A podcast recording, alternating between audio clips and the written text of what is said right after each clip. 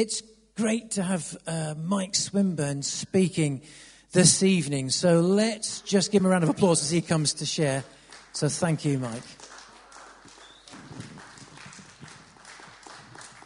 I'm going to be speaking to you from Luke 4. If you've got your Bibles, you want to turn to it. Luke chapter 4, and we're going to look at or read verses 1 to 13. And it says, Jesus, full of the Holy Spirit, returned from the Jordan, and he was led by the Spirit in the desert, where for 40 days he was tempted by the devil. He ate nothing during those days, and at the end of them he was hungry. We'll come back to that bit. The devil said to him, "If you are the Son of God, tell this stone to become bread." Jesus answered, "It is written, man does not live on bread alone." The devil led him up to a high place and showed him in an instant all the kingdoms of the world. And he said to him, "I'll give you all their authority and splendor, for it has been given to me, and I can give it to anyone I want to. So if you worship me, it will all be yours." Jesus answered, "It is written, worship the Lord your God and serve him only." The devil led him to Jerusalem and had him stand on the highest point of the temple. "If you are the Son of God," he said, "throw yourself down from here, for it is written, he will command his angels concerning you to guard you carefully. They will lift you up in their hands so that you will not strike your foot against the stone." Jesus answered, "It says, do not put the Lord your God to the test." When the devil had finished all his tempting, he left him until an opportune time. So I'm going to pray. Father, I just pray that as I share my thoughts and possibly ramblings tonight, Lord God, that we would learn something more about you, Father God, go into a deeper understanding of who you are, Lord. And God, just be with us, fill us with your Spirit, and let us get something good from this tonight. Amen. So this kind of talk came about a little bit from verse 2, really. I was doing Bible reading with some friends a few weeks back. Do it on, via an app, and the idea is that you read a passage of scripture together, and then you can comment at the end of it. And I remember sort of this was the bit for the day. I think the one we're looking at is like 100 Days of Jesus, so day 37 or whatever it was. This passage came to light, and I remember reading this, and verse 2, I think is brilliant. He ate nothing during those days, that's 40 days, and at the end of them he was hungry. What a stupid thing to say. And I don't mean that to sound as irreverent as it does.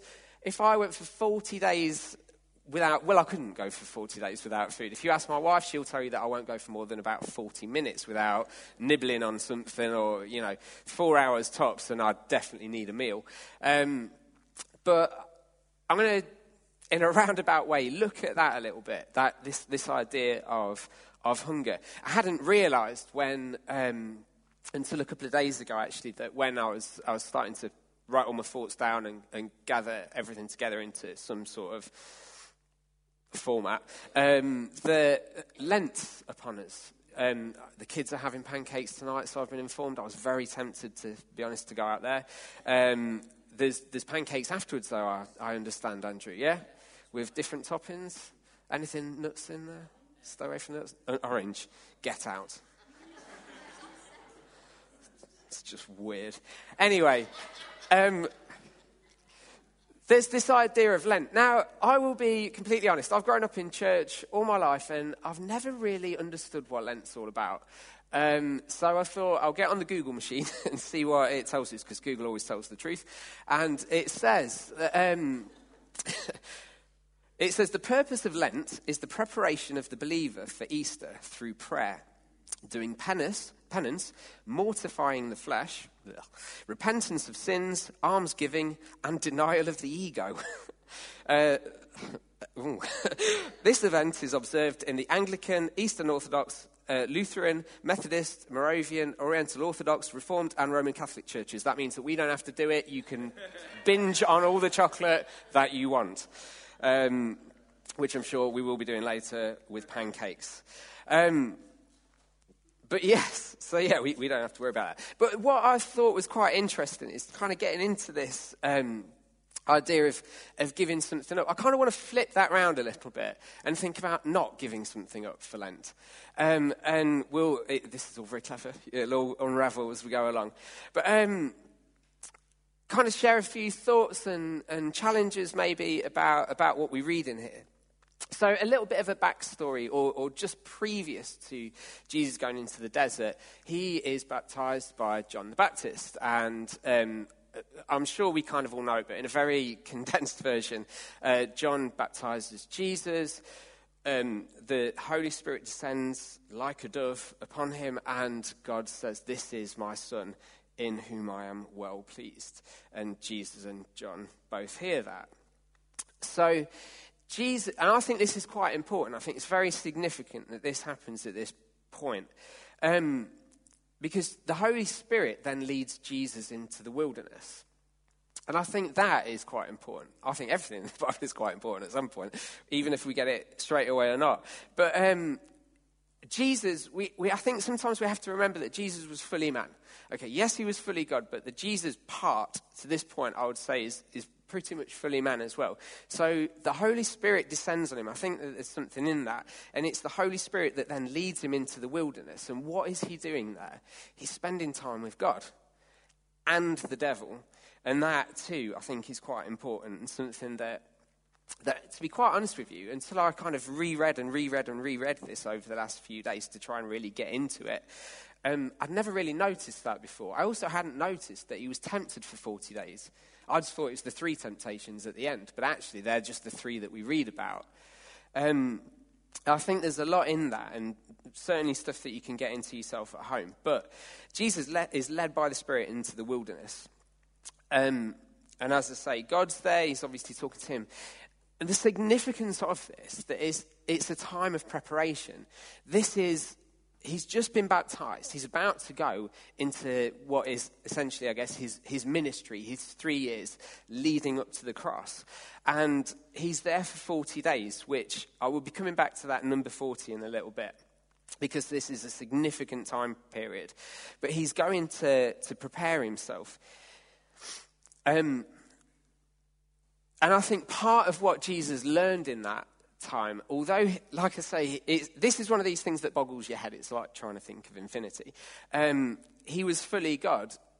He was fully man. He had to learn to hear from God. And I think part of this time in the desert, he was learning to hear the voice of God, but also distinguish the lies of the devil as well, because he's there trying to tempt him away. If you ever tried to do something in life and found that it's almost like there's 2 of you stood, one on each shoulder, and one's going, "Yes, go for it with all your heart," and the other one's going, just quit now." Yeah, does that ring true for a lot of us, maybe? I am what I would consider myself to be a bit of a keen musician. I love playing guitar, absolutely love it. And I'm very fortunate. I have an amazing, amazing guitar teacher. I've never seen anybody play guitar the way that this guy plays guitar, even a lot of the professionals that you see on telly. And, you know, he's absolutely brilliant. But I go to him to study. I go to him, and I'm trying to glean and learn off him everything that I can. Not just technique, but theory. I'm trying to delve into, I guess, his brain and what he can do, and trying to learn it and take it on board myself. Now, what tends to happen because I see him sort of in 2 weeks increments, in those 2 weeks is, yes, I have material to practice and stuff that he's taken me on a journey, okay? He's trying to get me from beginner to advanced, I guess, essentially. Now, what we do is we have a piece of music that I'll study. I'll get home and I'll put on the computer or my iPad, it usually is, and he'll have sent me through a backing track or, you know, the piece of music that we're studying. I'll go home, I'll listen to this thing, I'll get it into my head, and then what will happen is a little pop-up will pop up on my computer and it'll just say, "Do you want to learn guitar in 5 minutes?" And I just think, yes, I do, you know. And it says, if you want to learn, you know, for the small price of $9.99, you can, you know, become a master guitar player in just 6 weeks. And I'm just thinking, wow, I've been paying this guy £25 an hour, and I feel like I'm getting nowhere. And I'm bombarded with adverts of a quick route to success, a quick route to being, you know, great at something that I want to be good at. I do want to be good at it. I've got a desire and a passion and a hunger for it.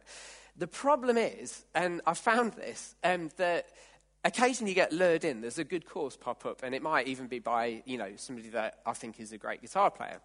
And I may pay my £10 for this guitar course, and, you think it's brilliant. I've got 40 hours worth of video content with, music transcription and all this. And what happens is you get through the first 2 or 3 of these lessons, and you think, this is well easy. I'm better than I thought I was. And then you get to lesson 5, and you think, blimey, this is impossible. And then you're stuck because you've got nobody to talk to and ask for help. And you're just left there, and then the other 35 lessons never get touched because you just think, I can't get past this one. I'm absolutely stuck at this point. And what I need to check myself with myself is the little bit that I've actually, all along, I've got this guy that's taking me on a journey. It takes a little bit of time. In fact, it can take quite a bit, an awful lot of time sometimes. My daughter, a few days ago, came down the stairs. She tends to creep down quite late at night, and it's all right. It's just God speaking, and it is a bit scary. And she was like, "Are you struggling with this, Daddy?" I was like, "Yeah. How do you know?" She was like, "Well, I can hear you every 5 minutes." You go, "Oh, for goodness sake!" And that is like what it's like. It takes time, but anything worth doing, it's one of these cliche things. But anything worth doing well, it's worth spending the time on. And there's a lot of truth in that. And I think what we need to realise a little bit as a church and as a society is that. It's like the Guinness advert. I'm so sorry to quote Guinness right now, but good things come to those who wait. It's the pouring of the perfect pint. Right, I won't go back to beer. But these things can take time. Jesus was in that wilderness for a significant amount of time, 40 days. I'm sure if Adrian said, right, church, we're going to have, a 40-day celebration, praise and worship and all this sort of stuff, we'd be like, yes, great. If he said, let's have 40 days of prayer, we'd all just be like, I'm so sorry, I'm really busy this week, and next week, and possibly the next month, And I don't mean to sound condemning, but it's one of those things that we don't always often jump at. It doesn't sound that appealing. We want the quick fix. We want something to happen straight away, if we can. And I think we need to kind of go backwards and unravel that a little bit and get into the fact that to do something well, you really have to study at it. You really have to work hard at it. It takes time. It takes perseverance. It takes patience. It sometimes takes not walking away and giving in to these other temptations that can come at us, like the quick fix guitar lesson or whatever it is. It's so easy to go for the promise of the quick success and listen to the voices tempting you away from what you actually, what will actually get you there. And that can often be the case, where God's leading. We need to spend time learning to recognize his voice in all of that. And I think that is kind of one of the things that I really want to get at as well. Are we willing to spend time doing this? Are we willing to get to know his voice? There is a Chinese philosopher, I wouldn't necessarily go into all his stuff, but it was a good quote at the time. Laozi, I think it is. He said, to say I don't have time is like saying I don't want to. How often do we say, I haven't got time? I'm really struggling to find the time to sit down and pray. I'm really struggling. And I'm not looking at anybody in particular. If I'm honest, I'm looking at myself. I'm struggling to find the time to pray. I'm struggling to find the time to read my Bible. I'm struggling to find a bit of solitude with God. But I've also spent the day binging on Netflix.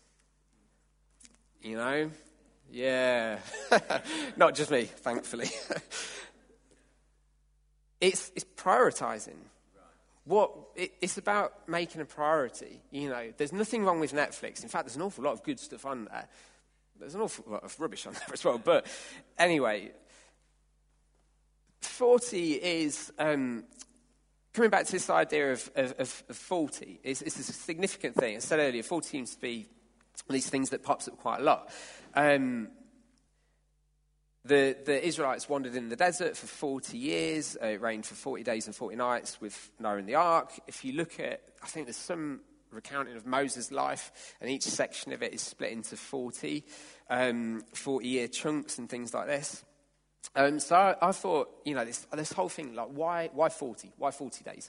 So I did a little bit of digging and a little bit of research into it. And I am by no means an expert on this, but I found this was quite interesting. The number 40 to the Jews is a number that, when used in terms of time, represents a period of probation, trial, and chastisement, which is not to be confused with judgment, which is represented by the number 9. There you go. And as the product of 5 and 8, it also signifies grace, which is the number 5, and in revival or new beginnings, which is number 8. I think that's quite interesting, that he spends 40 days, and he's a Jew, if you didn't know already. You know, Jesus spends this time, and he's going through trials. He's going through tests. He's being tested by the devil. I don't know what God was saying to him during that time, you know. But we know that was there, and we obviously read those final 3 at that at the end of that chapter. But I think what I found really interesting is that it signifies grace, which ends in revival and new beginnings. Jesus, from this point, then goes on to show humanity grace and love and kindness and mercy and deliverance and salvation. So there is a massive significance in that. And there's clearly a reason to it all. It's also, just as a quick throwaway, I thought this one was quite interesting. It's the length of time that passed between Jesus' resurrection and the ascension. Don't know if there's an awful lot in that. Something to think about, but there you go. But he was preparing to go into his ministry. I think part of the problem we have today, as I kind of alluded to a little bit earlier, is that we tend to see people's successes all the time. We never really see anything that goes before that in life. You always see the best bits, you know. You see it all the time, I guess, you know, on TV, in music, and all of that sort of stuff, you know, in authors and all that. It's always their finished article. You get to see what is, I guess, essentially the masterpiece and things. But I can tell you now, anything that you know, that I've had a go at over the years that has finally got to a point where I think, oh, that's half decent. Nobody else gets to see the blood, sweat, and tears that went into it before. There's a story, I quite like this. I don't know if there's any jazz fans in the house, so you may have heard this already. I'm guessing probably not, because I'm just born in the wrong era. But there is this idea of something that's called woodshedding.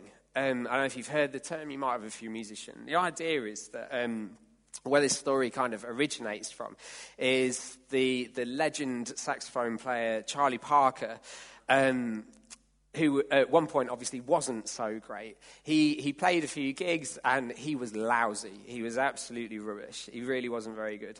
There's an awful lot of stories to hear about this guy, but this one in particular is quite interesting.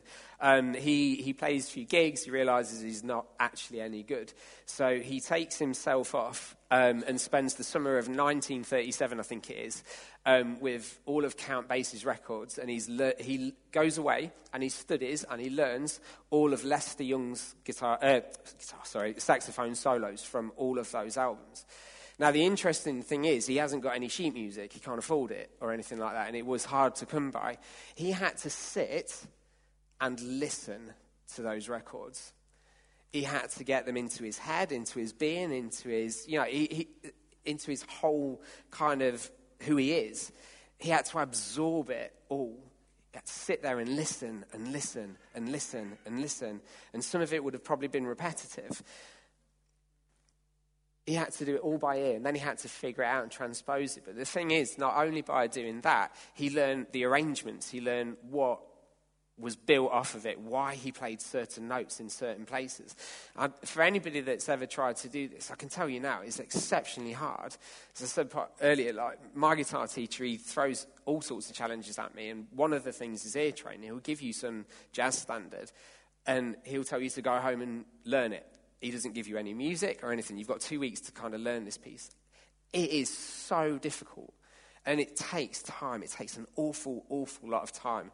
And then I always I tend to go back to him and say, I've got it, you know, and then he just goes, yeah, that's wrong. That's okay, you know.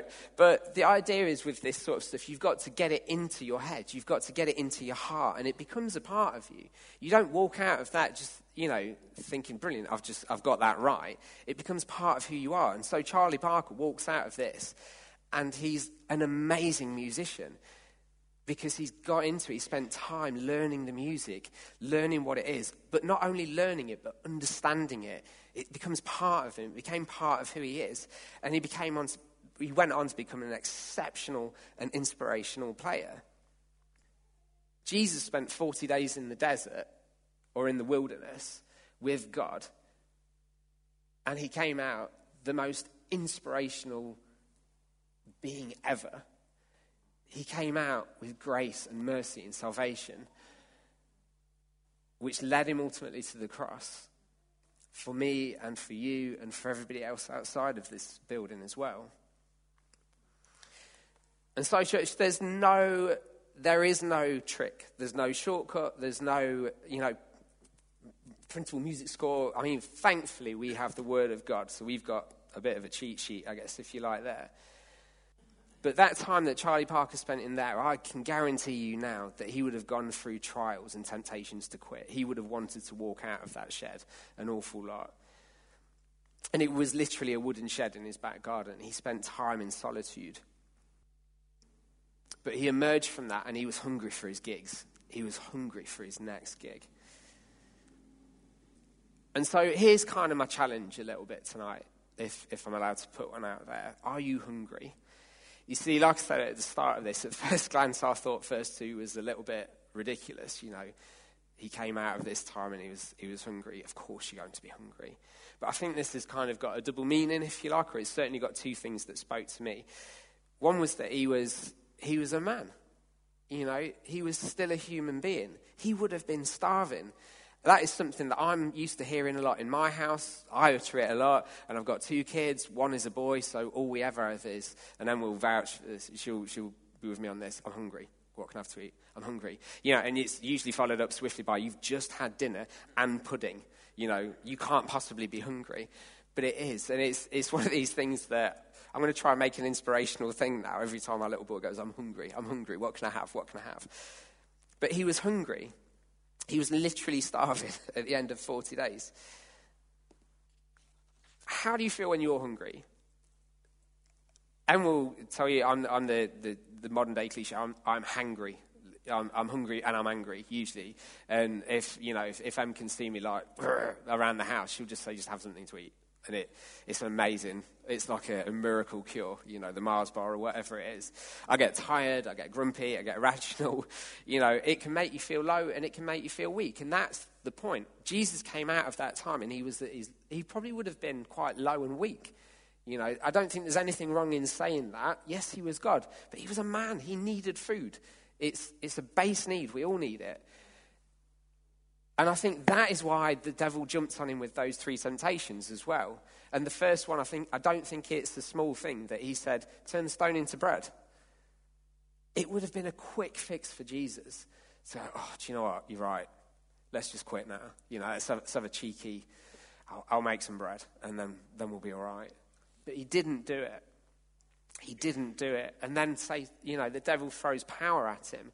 And I think if it was me, I'd have just gone, yeah, for goodness sake, yes, let's just do it. Let's avoid the whole deal with the cross that I know is coming. Let's just go that way around it. But he didn't. Why? Because he loves us. He loves us. I'll tell you what, I couldn't have done that. I couldn't have done any of that. But he responds to all the devil's temptations by quoting Deuteronomy, which is no small thing in itself. If you kind of study this, and again, I'm no theologian or, you know, Bible teacher on any of this sort of stuff, but when Jesus comes out of that time period in the desert, he knows exactly who he is. He knows that he is the Son of God. He's so sure of it. And the reason that he quotes from Deuteronomy, or so I believe anyway, is that he's answering the devil in those short sentences that he gives, but he's also saying, I am the completion of everything. Everything that's gone before, where Israel fell, where mankind have fell, where the law is broke down and all of this, I'm going to sort it all out. I'm fixing this. And that is what he ultimately went on to do with the fruition at the cross. Are we willing to spend that time? And this is, I'm not asking this lightly. I'm asking this. Are we willing to spend significant time alone with God? We're doing this prayer course, which I don't think that's coincidence, if I'm honest. Like, and a lot of what we've been looking at in church has been looking at prayer and the reset series and everything like that. I think this is all very, very timely, if I'm completely honest. I think it's something that as a church, and I don't mean just our church, I think as the church, that we should be doing. We should be getting heavier into prayer and spending time with God. And I think for a lot of us, and I will put my hand up to this, I'm not very good at it, if I'm honest, a lot of the time. I don't spend time with God. I don't get to know his voice. And so, yes, I do fall to the temptations, but I think there is a calling, and this isn't part of my notes. I really, really feel this right now, that this is one of these things that we really need to start to take seriously. If Jesus did it, if Jesus felt the need to do that, then how much more do we need to do it? If he needed to spend time with the Father, why do we think we don't?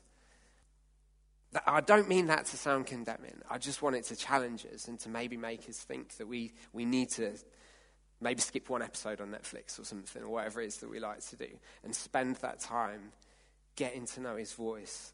It may mean taking yourself off to the woodshed or whatever shed you've got in the back, or, find a space, find somewhere with no distractions that you can do this and get to know his voice. But looking back to the hungry thing and kind of wrapping up here a little bit, but I think that Jesus also came out with another hunger. I think he was hungry for food. I certainly would have been after that time, but I think he was hungry for me. And I think he was hungry for you and everybody else in this world. God had a plan. He had this all worked out, okay? And he had a plan. And I believe that when Jesus came out of that time in the desert, he was hungry for mankind. He was hungry to go and do the will of his Father. He was hungry to get on with his mission. I think that he was hungry to see the lost found, to see the captives freed, see the condemned saved, and see the dead brought back to life. Because he knew who he was. And he could go, and if you read on to the next part of this, go read this yourselves at home, but the very next thing that happens is that Jesus goes back in towards Nazareth, and he's in the synagogue, and he quotes from Isaiah. And it says, "The Spirit of the Lord is on me because he has anointed me to preach good news to the poor. He has sent me to proclaim freedom to the prisoners and recovery of sight to the blind, to release the oppressed, to proclaim the year of the Lord's favor." He then sits down. This is interesting. He sits down, which is the customary position for teaching. Didn't know that, so I'm going to get you an armchair, Adrian, next time you're up here. But he sits down to imply that he's teaching them. And the next thing that he says is that it's all fulfilled in him. He did that because he knew who he was in God. He'd spent significant time with his Father discovering who he is and the plan that he'd got for him. He was so confident that when the people were angry and furious at what he just said and they drove him to the edge of a cliff, he just walked right through them and wandered on with his ministry. He knew it wasn't even his time to die. He just got on with it. He was so sure of who he was. Do you know who you are in God? I will say I don't half the time. If I'm honest, I don't think I spend enough time with God. I'll hold my hands up to this. I don't spend enough time with God, and it's something that I really, really want to change as of now. So I'm holding myself accountable. But how about the rest of us? I don't want you to answer out loud, but it's not a rhetorical question. Like, do you know who you are in God? And the way that we find that out is by spending time with him. And the next thing is, are you hungry? I'm hungry. I want some pancakes when I get out of here. But I'm also starting to get a little agitated when I come to church because I want to see the lost saved.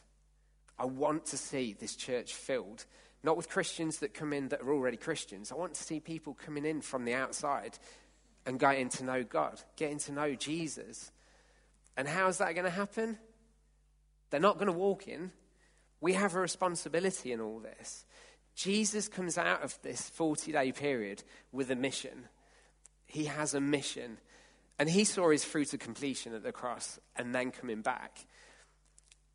And the final thing I want to leave us with is we have a commission, okay? If you just jump to the end of Matthew, and you probably all know this anyway, but the last few verses in there. Then the 11 disciples went to Galilee, to the mountain where Jesus had told them to go. And when they saw him, they worshipped him, but some doubted. Then Jesus came to them and said, "All authority," that's all authority, "in heaven and on earth has been given to me. Therefore, go and make disciples of all nations, baptizing them in the name of the Father and the Son and the Holy Spirit, and teaching them to obey everything I have commanded you. And surely I am with you always, to the very end of the age." So, church, what are we going to do about it? What are we going to do about it? Only you can answer that for yourself. You know, I just want to, I guess, try and stir something up a little bit within our hearts. Are we hungry? Are we willing to spend significant time with God, getting to know his voice, but also getting to know who we are in him? And are we going to come out of those times feeling hungry, ready to live out that great commission? That means that we've actually got to do something. It means that we've got to go into the world and tell people about Jesus. There is a responsibility on us. And I think we don't do it. I've said it. I don't think we do it often enough, if I'm completely honest. I certainly don't. I don't think we do it as often as we should. I think we've come up with far too many fancy phrases like, well, you know, we're quick to jump on the quotes of, you know, spread the gospel, use words if necessary. Spread the gospel, you've got to use words. Our actions carry a lot of weight, but the words have got to go with it as well. And it's all there. We have to teach people. We have to disciple people. And there is a huge responsibility on the church, and I think certainly in this day and age as well, to go with it. So there we go. I want to wrap up there. I don't want to keep waffling or anything, but are we hungry, church? Are we willing to spend significant time with God, get to know his voice, get to know who we are in him as an individual, as a church, as this church family? Are we hungry? Are we wanting to see the lost come to him? Are we hungry? Thank you for listening. Thank you.